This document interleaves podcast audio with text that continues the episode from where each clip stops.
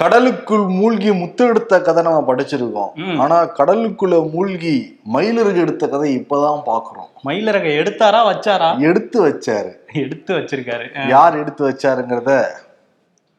Okay ஷோக்குள்ள போயிடலாம். Welcome to the imperfect show உலகமே அந்த வீடியோவை பார்த்திருந்தாலும் யாருமே பார்க்காத மாதிரி சொல்றீங்களே ஜி. அதுதான் ஜி நமக்கு வேலை ஜி. சரி ஜி.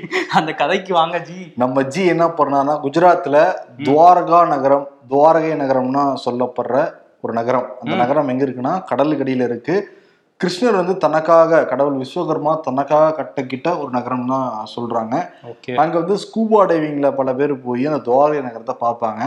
பிரதமர் மோடி என்ன பண்ணியிருக்காருன்னா அந்த துவாரகா நகரத்துக்கு நேற்று ஸ்கூபா டைவிங் மூலமாக இறங்கி அந்த நகரத்தை வந்து பார்த்துருக்காரு. போறப்ப கையில மயிலரோட வந்து போனாரு.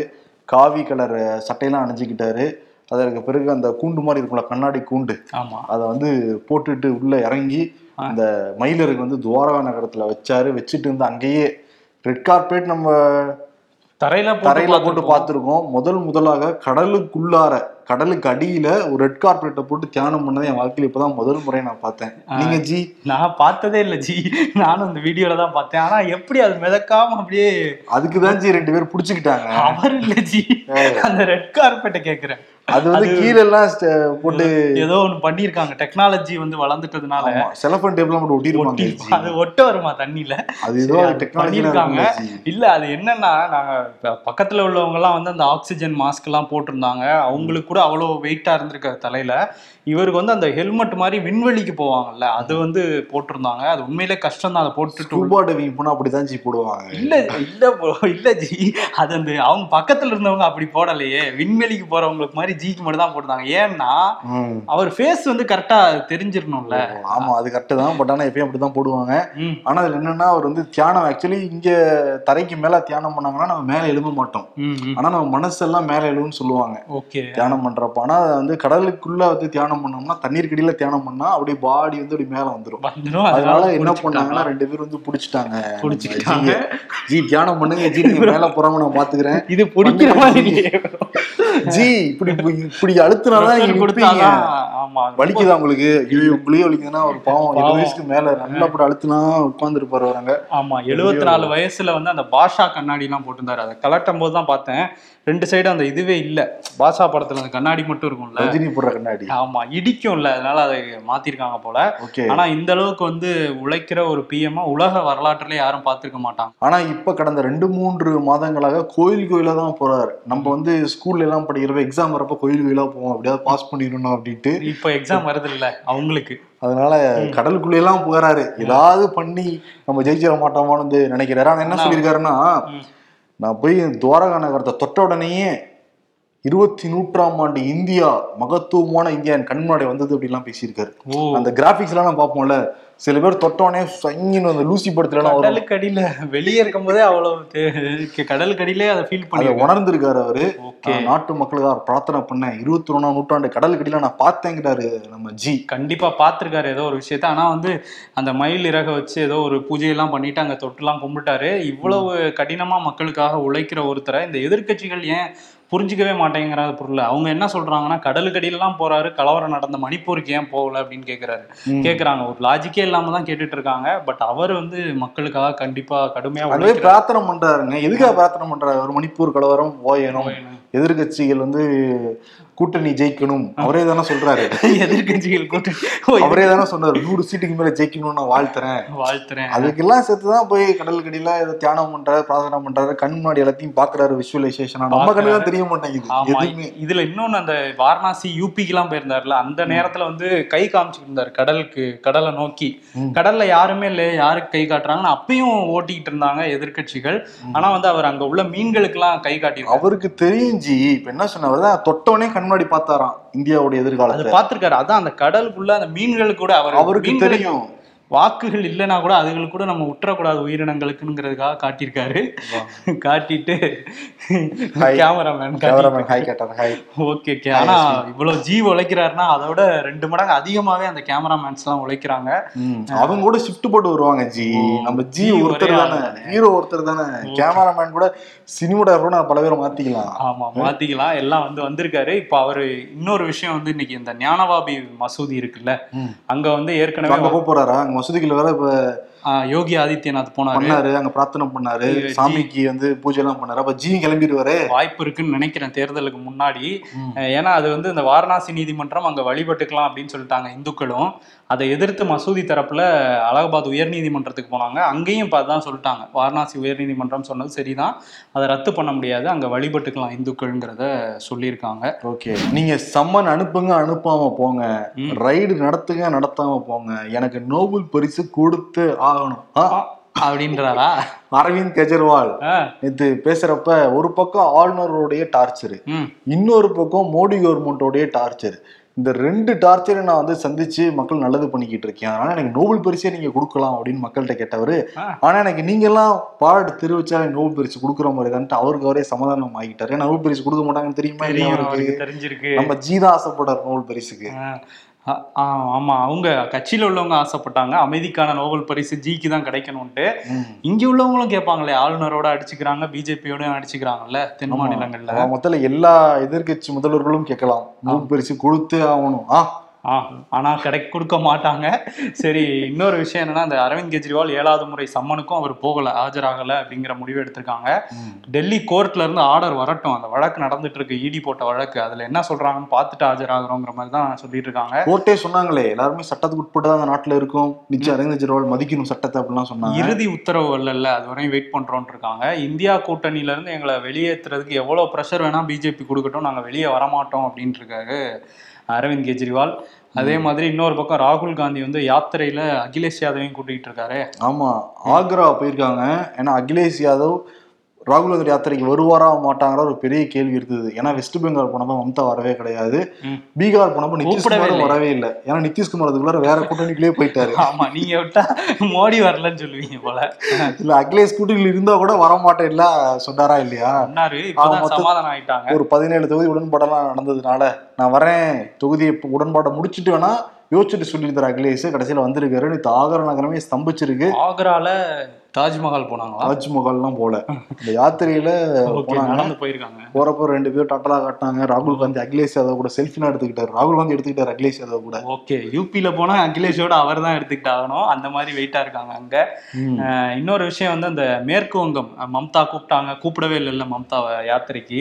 இன்னொரு விஷயம் மேற்கு வங்கத்துல பிரச்சனையாயிருக்கு. அந்த அக்பர் சீதா அதுல வந்து கல்கத்தா நீதிமன்றமே என்ன சொல்றாங்கன்னா பேரை மாத்துங்கன்னு பரிந்துரை எல்லாம் பண்ணியிருந்தாங்க பேரை மாத்துறதுக்குள்ள என்ன பண்ணிட்டாங்க அந்த பேர் வச்சார்ல ஒரு அதிகாரி அவரையே நாங்க மாத்துறோம்னு சொல்லிட்டு அவரை சஸ்பெண்ட் பண்ணியிருக்காங்க.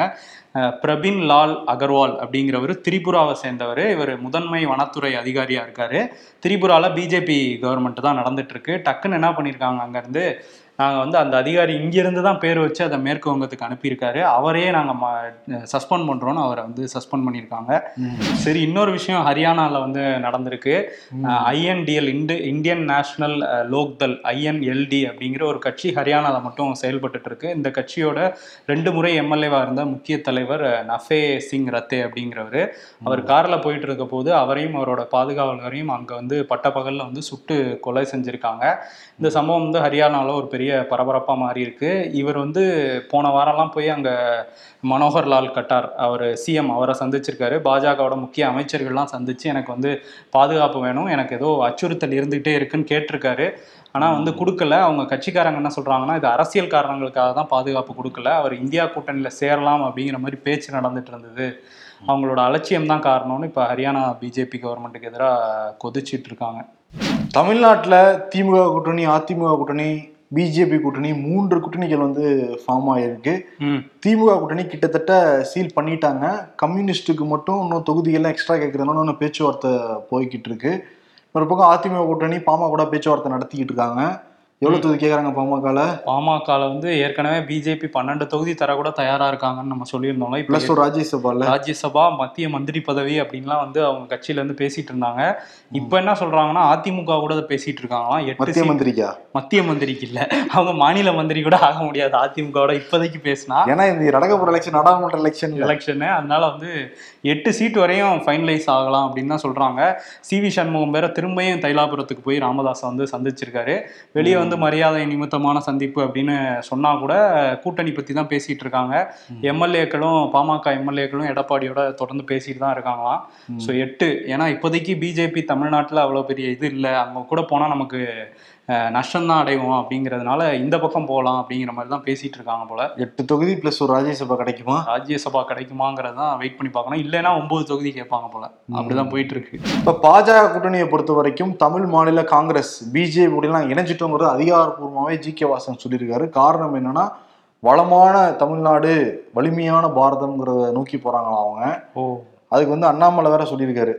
நாங்க அடுத்த நூறு நாட்கள் ஜி கே வாசன் தலைமையில தான் நாங்க நடக்க போறோம். இன்னும் நடந்து- இன்னுமா நடந்துகிட்டு இருக்கீங்க நீங்க? நடக்கிறது இல்ல வழி நடத்த வராமரு இவங்க அவர் பாதையில போவாங்க. ஆக்சுவலி ஜி கே வாசன் கூட போனா நடக்க கூடாது சைக்கிள்ல தான் போகணும். சைக்கிள்ல போனோம் இவரோட போனா ஆட்டோல பனைமரம் ஏறணும். அவரோட போனா சைக்கிள்ல இவரோட போனா ஆட்டோல இல்ல அது தப்பிச்சு. அதான் ஏறி போகணும். அதுக்காக சொல்ல வந்தேன். அண்ணாமலையோட போனா. அதான் சொல்றாரு. பொய்யே சொல்லாத தலைவர் வந்து ஜி கே வாசன் தான். அவர் தெரியாதான் எப்படி சொல்றதுன்னு?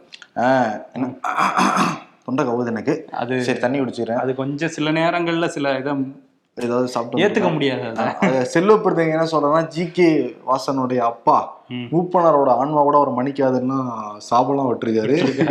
இன்னொரு பக்கம் இன்னைக்கு வந்து காலையில இதை அறிவிக்கிறப்ப அதே சமயத்துல தமிழ் மாநில காங்கிரஸுடைய அடுத்த கட்ட தலைவரா இருக்கவர் யுவராஜ். அவர் வந்து எடப்பாடி பழனிசாமி வீட்டுல வந்து சந்திக்க தமிழ் மாநில காங்கிரஸே உடைய போதுன்னு கிளப்பி விட்டுருக்காங்க. அவர் அறிக்கை கொடுத்துருக்காரு. என்னன்னா நாங்க வந்து கடந்த பல வருடங்களாக நாங்க ஒன்னாதான் பயணிச்சோம். அதனால நன்றி தெரிவிக்கிறதாக நாங்க போனோம். எனக்கு கூட்டிலிருந்து பிரியறாங்கல்ல. ஓ thank you sir thank you so much. For your cooperation நாங்க வேற இடத்துக்கு போறோம்னு சொல்லிட்டு தான் போயிருக்காரு அவரு. ஈரோடு கிழக்குல நீங்க பண்ண கோஆபரேஷனுக்கு நன்றின்னு சொல்லிட்டு போயிருக்காரா? ஆமா. இன்னொன்னு என்னன்னா ஓபிஎஸ் அவர் வந்து கூட்டத்தை கூட்டியிருக்காரு. தேனியில கூட்டத்தை கூட்டியிருக்காரா? கூட்டத்தை கூட்டினாருன்னா என்ன பத்து பேர் சேர்ந்தாலே கூட்டம் தானே சொல்லுவீங்க அது எப்படி என்ன டைம்ல நீங்க அது ஒன் ஃபார்ட்டி ஃபோர் போட்டாதான் ப்ரோ பத்து பேர் சேர்ந்தா கூட்டம். சரி ஓகே என்ன சொல்லியிருக்காரு? நான் வந்து பண்றது தர்ம யுத்தம். டிடிவி பண்றது தர்ம போர். எங்களோட ரெண்டு பேரோட இலக்கம் ஒண்ணுதான் அப்படின்ட்டு இருக்காரு. இவர் தர்ம யுத்தம் பண்ணது எதுக்குன்னா சசிகலாவும் டிடிவி தூக்குறது தான் தர்ம யுத்தத்தையே ஆரம்பிச்சாரு இப்ப அது எடப்பாடி பழனிசாமி டிரான்ஸ்ஃபர் பண்ணியிருக்காரு. பண்ணியிருக்காரு. ஆனா யுத்தமும் போரும் ஒண்ணுதானே? அது என்ன தர்ம போர் தர்ம யுத்தம் சரி ரெட்டை இலக்கு என்ன சொல்றாரு? ரெட்டையில அவருக்கு தான் கிடைக்குமா? நாங்க ரெட்டையில தான் போட்டிட போறோம் தமிழ்நாடு முழுக்கங்கிறாங்க. அதான் கோர்ட்டு தீர்ப்பு வந்துச்சேன்னு வந்து கேக்குறதுக்கு இன்னும் சிவில் நீதிமன்றம் சொல்லல இல்ல சிவில் நீதிமன்றம் வழக்கு இருக்கான் அவங்கே தெரியல. புதுசா ஏதோ போட்டிருக்காரு போல. சிவில் நீதிமன்றம் சொல்லணுங்க. சிவில் நீதிமன்றம் வந்து எங்களுக்கு தான் சொல்லுவாங்க. அப்ப பாருங்க எங்களுடைய யுத்தத்தையும் போருடைய ஆட்டத்தை அப்படின்ட்டு இருக்காரு. ஓகே. விளவங்கோடு முன்னாள் எம்எல்ஏ ராஜினாமா செஞ்சுட்டாங்க. ராஜினாமா செஞ்சா முன்னாள் எம்எல்ஏ தானே சொல்லணும். ஆமா. விஜய தரணி அவங்க வந்து உனக்கு சரி ஓகே அடிக்கடி தொண்டை கவும் ஏன்னா எலெக்ஷன்ல நீங்கிட்டு இருக்கா இல்லையா ஆமா ஆமா என்னென்ன ஆகுமோ தெரியல. சரி அவங்க வந்து ராஜினாமா பண்ணாங்க. காங்கிரஸ் கட்சியில இருந்து எம்எல்ஏ பதவியில இருந்தும் சட்டப்பேரவை தலைவருக்கு வந்து கடிதம் அனுப்பியிருந்தாங்க. இப்ப ஏற்றுக்கொள்ளப்பட்டதான். அனைவரும் நாடாளுமன்ற தேர்தலோட விளவங்கோடுக்கும் இடைத்தேர்தல் வரலாம்லாம் சொல்றாங்க. தமிழ்நாட்டுல நிறைய பிரச்சனைகள் இருக்கு. மிக முக்கியமான பிரச்சனைனா அது போதை பிரச்சனை தான் நாற்பது வயசுக்கு மேலே இருக்கவங்க டாஸ்மாக் எப்படி மதுக்கு அடிமையானாங்களோ அதே மாதிரி இளைஞர்கள் பல பேர் பல விதமான போதைக்கு வந்து அடிமையிருக்காங்க கஞ்சா பீன் கொக்கைன் என்னென்னமோ வந்து கிடச்சிக்கிட்டு இருக்கு சென்னையில். நம்ம காவல்துறையும் வந்து operation one point o two point o இதெல்லாம் ஒழிக்க போகிறோம்னு சொல்லிட்டு பேசவெல்லாம் செய்வாங்க. முதலமைச்சரே பேசியிருக்காரு. போதைப் பொருட்களை கட்டுப்படுத்தணும்லாம் பேசியிருந்தாரு. இப்போ என்னன்னு பார்த்தா திமுகவை சேர்ந்த ஒரு நிர்வாகியே ஒரு கோடி ரெண்டு கோடி கிடையாது. ரெண்டாயிரம் கோடி மதிப்பிலான போதைப் பொருட்களை கடந்த மூன்று ஆண்டுகளாக போதை அந்த கடத்தலுக்கு தலைவனா வந்து செயல்பட்டு இருக்காரு ஜாபர் சாதிக்குன்னு சொல்றாங்க. இவர் வந்து ராமநாதபுரத்தை சேர்ந்தவர். இங்க வந்து சென்னையில சென்னை மேற்கு மாவட்ட அயலக அணி துணை அமைப்பாளரா வந்து இருக்காரு. நிறைய படங்கள்லாம் கூட தயாரிக்கிறாரா அவரு. இவருடைய தலைமையில நிறைய நெட்வொர்க் இயங்கிட்டு இருக்கு. கடந்த மூன்று வருடங்களாக சர்ச் பண்ணிட்டு இருந்தாங்களாம். இப்ப சென்னையில ஒரு குடோன்ல இருந்து பல கோடி மதிப்பிலான போதைப் பொருட்களை கைப்பற்றிருக்காங்க. அதை விசாரிக்கிறப்ப இந்த நெட்வொர்க் வந்து தமிழ்நாடு வரைக்கும் வந்திருக்கு. தமிழ்நாட்டுல இருந்து ஒரு தயாரிப்பாளர் தான் இதோடைய தலைவனுங்கிறது முன்னாடி சொன்னாங்க. அப்ப யாருங்கிறது தெரிஞ்சிருக்கு. ஜாபர் சாதிக்கு தான் அந்த தலைவர். இவர் வந்து திமுகவுடைய முக்கிய நிர்வாகிகளோட ரொம்ப வந்து நெருக்கமா இருக்கவர். அந்த நெருக்கத்தை பயன்படுத்தி தான் இந்த பதவியெல்லாம் கூட வாங்கியிருக்காருன்னு வந்து சொல்றாங்க. அஹ் இப்ப என்னன்னா அவர் வந்து போலீஸ் தீவிரமா தேடிக்கிட்டு இருக்காங்களாம். இன்னைக்கு வந்து ஆஜராக சொன்னாங்க ஆஜராகல அப்ஸ்காண்ட் ஆயிருக்காரு. சீக்கிரம் பிடிச்சிருவாங்கன்னு சொல்றாங்க. ஆனா ஒரு கோடி ரெண்டு கோடியில ரெண்டாயிரம் கோடி மதிப்பிலான போதைப் பொருட்களை கடந்த மூன்று ஆண்டுகளா ஊட்டியிருக்காரு. பல வெளிநாடுகளுக்கும் வெளிநாட்டுல இருந்து இங்கேயும். யோசிச்சு போ ரெண்டாயிரம் கோடின்னு கேட்கறப்பே ரொம்ப அதிர்ச்சியா இருக்கே. ஆமா அயலக அணிக்கு வேற இவருக்கு பொறுப்பு வேற கொடுத்துருந்துருக்காங்க. ஒரு முக்கியமான அணியில ஒரு பொறுப்பு கொடுக்கும்போது அவரோட பேக்ரவுண்ட் செக் பண்ணலையா? இல்ல என்ன இதுல இருக்குங்கிற மர்மம் வந்து வெளியே வரணும். இப்ப வந்து ஜாபர் சாதிக்குடைய சகோதரர் மைதீன் சலீம் இவங்க ரெண்டு பேரும் உடனடியாக இருக்காங்களா அவங்களும் கைது பண்ண போறாங்கன்னு சொல்றாங்க. ரொம்ப கடுமையான தண்டனை கொடுக்கணும் எப்பயுமே வந்து திமுக ஒரு நிர்வாகி யாராவது முக்கியமான பிரமுகர்கள் தவறு செஞ்சுட்டாங்கன்னா சஸ்பெண்ட் தான் பண்ணுவாங்க. நீக்கம் பண்ணவே மாட்டாங்க ஏன்னா. சட்டத்துப்படியே அவங்க சட்டத்துப்படியே நீக்கம் பண்ணிட்டு விசாரணை முடிச்சதுக்கு அப்புறம் தான் நீக்கம் பண்றது. பட் இந்த துரைமுருகன் செய்தி வந்து அவசர அவசரமா நீக்கம் டிஸ்மிஸ்ங்கிறத போட்டுருக்காங்க. ஆமா. ஏன்னா அவங்களுக்கு ரொம்ப அதிர்ச்சியா இருக்கும் போல இருக்கு. ஏன்னா இவங்க வந்து எல்லா மேடைகள்லயும் வந்து பேசுறாங்க நிறைய ஈவெண்ட்லாம் வச்சு கொண்டாடுறாங்க விழிப்புணர்வுலாம் ஏற்படுத்துறாங்க. இப்போ ரோட் ராஜாவா நீங்க எல்லாம் சொல்லி விழிப்புணர்வு பண்ணிட்டு இருந்தாங்க அதே போதைப் பொருட்கள் விழிப்புணர்வு பண்ணிட்டு இருக்காங்க. கடைசியில இந்த போதைப் பொருளுடைய தலைவனே இங்க தான் இருந்திருக்காங்கிறது எவ்வளவு ஆமா. பெரிய ஒரு இது. அது. சென்னையில இருந்திருக்காரு திமுக அணியில் இருந்திருக்காருங்கிறது எவ்வளவு பெரிய கெட்ட பேர் கட்சிக்கு. ஆமா கட்சிக்கே ஒரு பெரிய தலைவலியா தான் இது வந்து அமைய போகுது. தேர்தல் நெருங்கிட்டு இருக்கு மக்களும் பார்த்துட்டு இருக்காங்க. எப்பயும் நம்ம கேள்விப்படுறது என்னன்னா குஜராத்ல இவ்வளவு போதைப் பொருள் பிடிபட்டுச்சு பிடிபட்டுச்சுன்னு இப்ப தமிழ்நாடு வரையும் அதுக்கு வந்து ஒரு பெரிய நெட்வொர்க்கா அது செயல்பட்டு இருக்குங்கிறது பெரிய அதிர்ச்சியா இருக்கு அதான் எடப்பாடி பழனிசாமி அறிக்கையெல்லாம் விட்டுருக்காரு. வெக்கக்கேடானது வேதனையானது கடுமையான தண்டனை கொடுக்கணுங்கிறாங்க. யாருக்கும் மாற்று கருத்தே இருக்க முடியாது. ரொம்ப ரொம்ப. கடுமையான தண்டனை கொடுக்கணும். ஏன்னா இளைஞர்கள் அவ்வளவு பேர் அடிக்ட் ஆகுறாங்க. நமக்கே புரியல. இவ்வளவு போலீஸ் இருக்காங்க. என்னதான் பண்ணிட்டு இருக்காங்கன்னு பார்த்தா இப்ப திமுக முக்கிய பொறுப்புல இருந்தாலும் என்ன பண்ண இன்ஃபுளுஸ் பண்ண தானே செய்வார் அவரு. ஆமா எனக்கு கண்டிப்பா. அவர் தெரியுங்க இவர் தெரியுங்கன்னா போலீஸ் என்ன பண்ணுவாங்க? அவங்க கடுமையா நடவடிக்கை எடுக்கணும். ஆனா அவ்வளவு ப்ரெஷர்ல அப்படிதான் இருக்குது. ஆனா வந்து இதெல்லாம் வந்து ஒழிக்கணும் அடியோட. இன்னொரு தலைவலியுமே திமுகவுக்கு வந்திருக்கு. ஏற்கனவே ஒரு அமைச்சர் இலாக்கா இல்லாத அமைச்சரா இருந்தவர் இப்ப பதவியை ராஜினாமா பண்ணியிருக்காரு. அஹ் பொன்முடிக்கு வந்து அமைச்சர் பதவியே போச்சு ஒரு முறைகேடு வழக்குல. இன்னொரு வழக்கு வந்து ஐ பெரியசாமி அமைச்சர் ஐ பெரியசாமியோட ஒரு வழக்கு வந்து சிறப்பு நீதிமன்றத்தில் அவர் விடுவிக்கப்பட்டார். என்ன வழக்கு அப்படின்னா ரெண்டாயிரத்தி ஆறு பதினொன்றில் வீட்டு வசதித்துறை அமைச்சராக இருந்தப்ப முன்னாள் முதல்வர் கருணாநிதியோட பாதுகாவலராக இருந்த கணேசனுக்கு முறைகேடாக வீடு ஒதுக்கி கொடுத்துட்டாரு அப்படிங்கிறது வழக்கு. இது அதிமுக பீரியடில் இந்த வழக்கை போட்டு விசாரிச்சுக்கிட்டே இருந்தாங்க. இந்த வழக்கில் சிறப்பு நீதிமன்றம் அவர் வந்து ஓகே விடுதலை பண்ணுறோன்னு பண்ணியிருந்தாங்க. இப்போ இதை தாமாக முன்னெடுத்த நீதிபதி ஆனந்த் வெங்கடேஷ் இன்னைக்கு அந்த வழக்கில் தீர்ப்பு சொல்லியிருக்காரு. என்ன சொல்லியிருக்காரு அப்படின்னா இந்த சிறப்பு நீதிமன்றத்தோட தீர்ப்பை நான் ரத்து பண்ணுறேன் திரும்ப வந்து சிறப்பு நீதிமன்றமே இந்த இது வந்து முதல்ல இருந்து விசாரிக்கணும் அப்படின்னு சொல்லியிருக்காரு. ஜூலை மாதத்துக்குள்ளே விசாரணையை முடிக்கணும் அப்படிங்கிறதையும் அந்த உத்தரவில் சொல்லியிருக்காரு. மார்ச் இருபத்தெட்டாம் தேதிக்குள்ள அமைச்சர் ஐ பெரியசாமி நேரில் ஆஜராகி ஒரு லட்சம் பிணை கட்டணமும் கட்டணும் அப்படிங்கிறதையும் அந்த தீர்ப்பில் வந்து குறிப்பிட்டிருக்காரு. ஸோ திரும்பியும் ஒரு சிக்கல் தான். ஐ பெரியசாமிக்கும் மட்டும் இல்லாமல் திமுகவுக்கே ஒரு சிக்கல் தான். ஆமா இன்னைக்கு ஸ்டாலின் என்ன பேசியிருக்காரு? இது வரைக்கும் உரோட கொடுக்கல ம். எவ்வளவு பெரிய வெள்ள பாதிப்பு ஏற்பட்டு இருக்கு தமிழ்நாட்டுல. மத்திய அரசு வஞ்சிக்குதுலாம் பேசுறாரு. காரணம் என்னன்னா பிரதமர் மோடி. நாளைக்கு வந்து தமிழ்நாட்டுக்கு வர போறாரு பல்லடம் வர போறாரு அதுக்கு அடுத்த நாள் தூத்துக்குடி தான் போக போறாரு. தூத்துக்குடியில தானே பெரிய பாதிப்பு ஏற்பட்டது. ஆமா இவங்க வேற அவரு எங்க கட்சிக்கு வருவாங்க இவங்க கட்சிக்கு வருவாங்க அண்ணாமலையோட ஆட்டத்தை வெயிட் பண்ணி பாருங்கன்னுலாம் ஆரம்பிச்சிருக்காங்க இப்பவே. பாஜக வானதி சீனிவாசன் நாலு மணி நேரம் நீங்க பொறுங்கலாம் சொல்றாங்க. வெயிட்டான பார்ட்டியா மட்டும் இல்லைன்னா நாங்க நாளைக்கு வந்து கேள்வி கேட்போம். ஏற்கனவே முன்னாள் அந்த மாதிரி யாரையாவது தூக்கிட்டு வந்தீங்கன்னா பார்ப்போம். அப்படி கூட சொல்லக்கூடாது. முன்னாள் முன்னாள். முன்னாள் அது ரொம்ப ஆதி காலத்துக்கு போகணும் அதை விட்டுருவோம். இன்னொரு விஷயம் வந்து சென்னையில் வந்து நடந்திருக்கு. இது நம்ம நிறைய வந்து தமிழ்நாடோட பல்வேறு பகுதிகளிலையும் நடந்துட்டு இருந்தது தான் சாதி ஆணவ கொலைகள். அதில் வந்து இப்போ சென்னையில் பள்ளிக்கரணையை சேர்ந்த பிரவீன் அப்படிங்கிற பட்டியல் சமூகத்தை சேர்ந்த இளைஞரும் ஷர்மிளா அப்படிங்கிற பிற்படுத்தப்பட்ட சமூகத்தை சேர்ந்த ஒரு பெண்ணும் வந்து காதலிச்சிட்டு இருந்திருக்காங்க. திருமணமும் பண்ணியிருக்காங்க. போன ஆண்டு ஜனவரியில். அவங்களுக்கு வந்து இப்போ தான் பள்ளிக்கரணையில் அவங்க படிக்க ஆரம்பிச்சிருக்காங்க. ஷர்மிளா அந்த பள்ளிக்கரணையில் வசிச்சுட்டு இருந்திருக்காங்க. ஷர்மிளாவோட அண்ணன் தினேஷ் உட்பட ஒரு நான்கு பேர் வந்து அவங்க கணவரை வந்து பிரவீனை வந்து சரமாரியாக வந்து படுகொலை பண்ணியிருக்காங்க. இந்த செய்தியை கேட்கும்போது நம்ம எல்லாரும் வந்து சென்னையில் சாதி இல்லை அப்படின்லாம் சொல்கிறீங்க பாருங்கள் எல்லா இடத்துலையும் ஊடுருவி இருக்கு அப்படின்னு நிறைய சமூக ஆர்வலர்கள் வந்து கொந்தளிக்க ஆரம்பிச்சிருக்காங்க.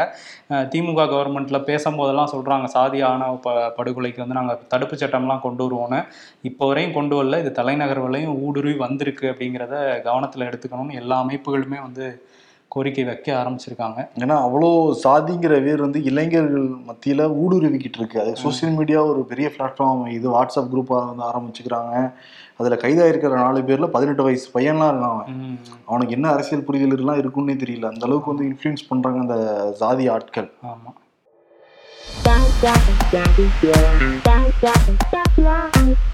இப்ப யாரையும் நல்லவனா கெட்டவனான்னு பாக்குறது இல்ல நாளைக்கு இவன் தேவைப்படுவானா இல்லையான்னு தான் பார்க்குறாங்க பீப்புள் சன் எங்க இருக்க? நான் பத ஒம் நூற்றி நாற்பத்தொம்போது மில்லியன் கிலோமீட்டருக்கு அங்கிட்டு இருக்கேன் இல்ல பொய் சொல்ற நீ என் பக்கத்துல தான் இருக்க. வெயில் ஆரம்பிச்சிருச்சு.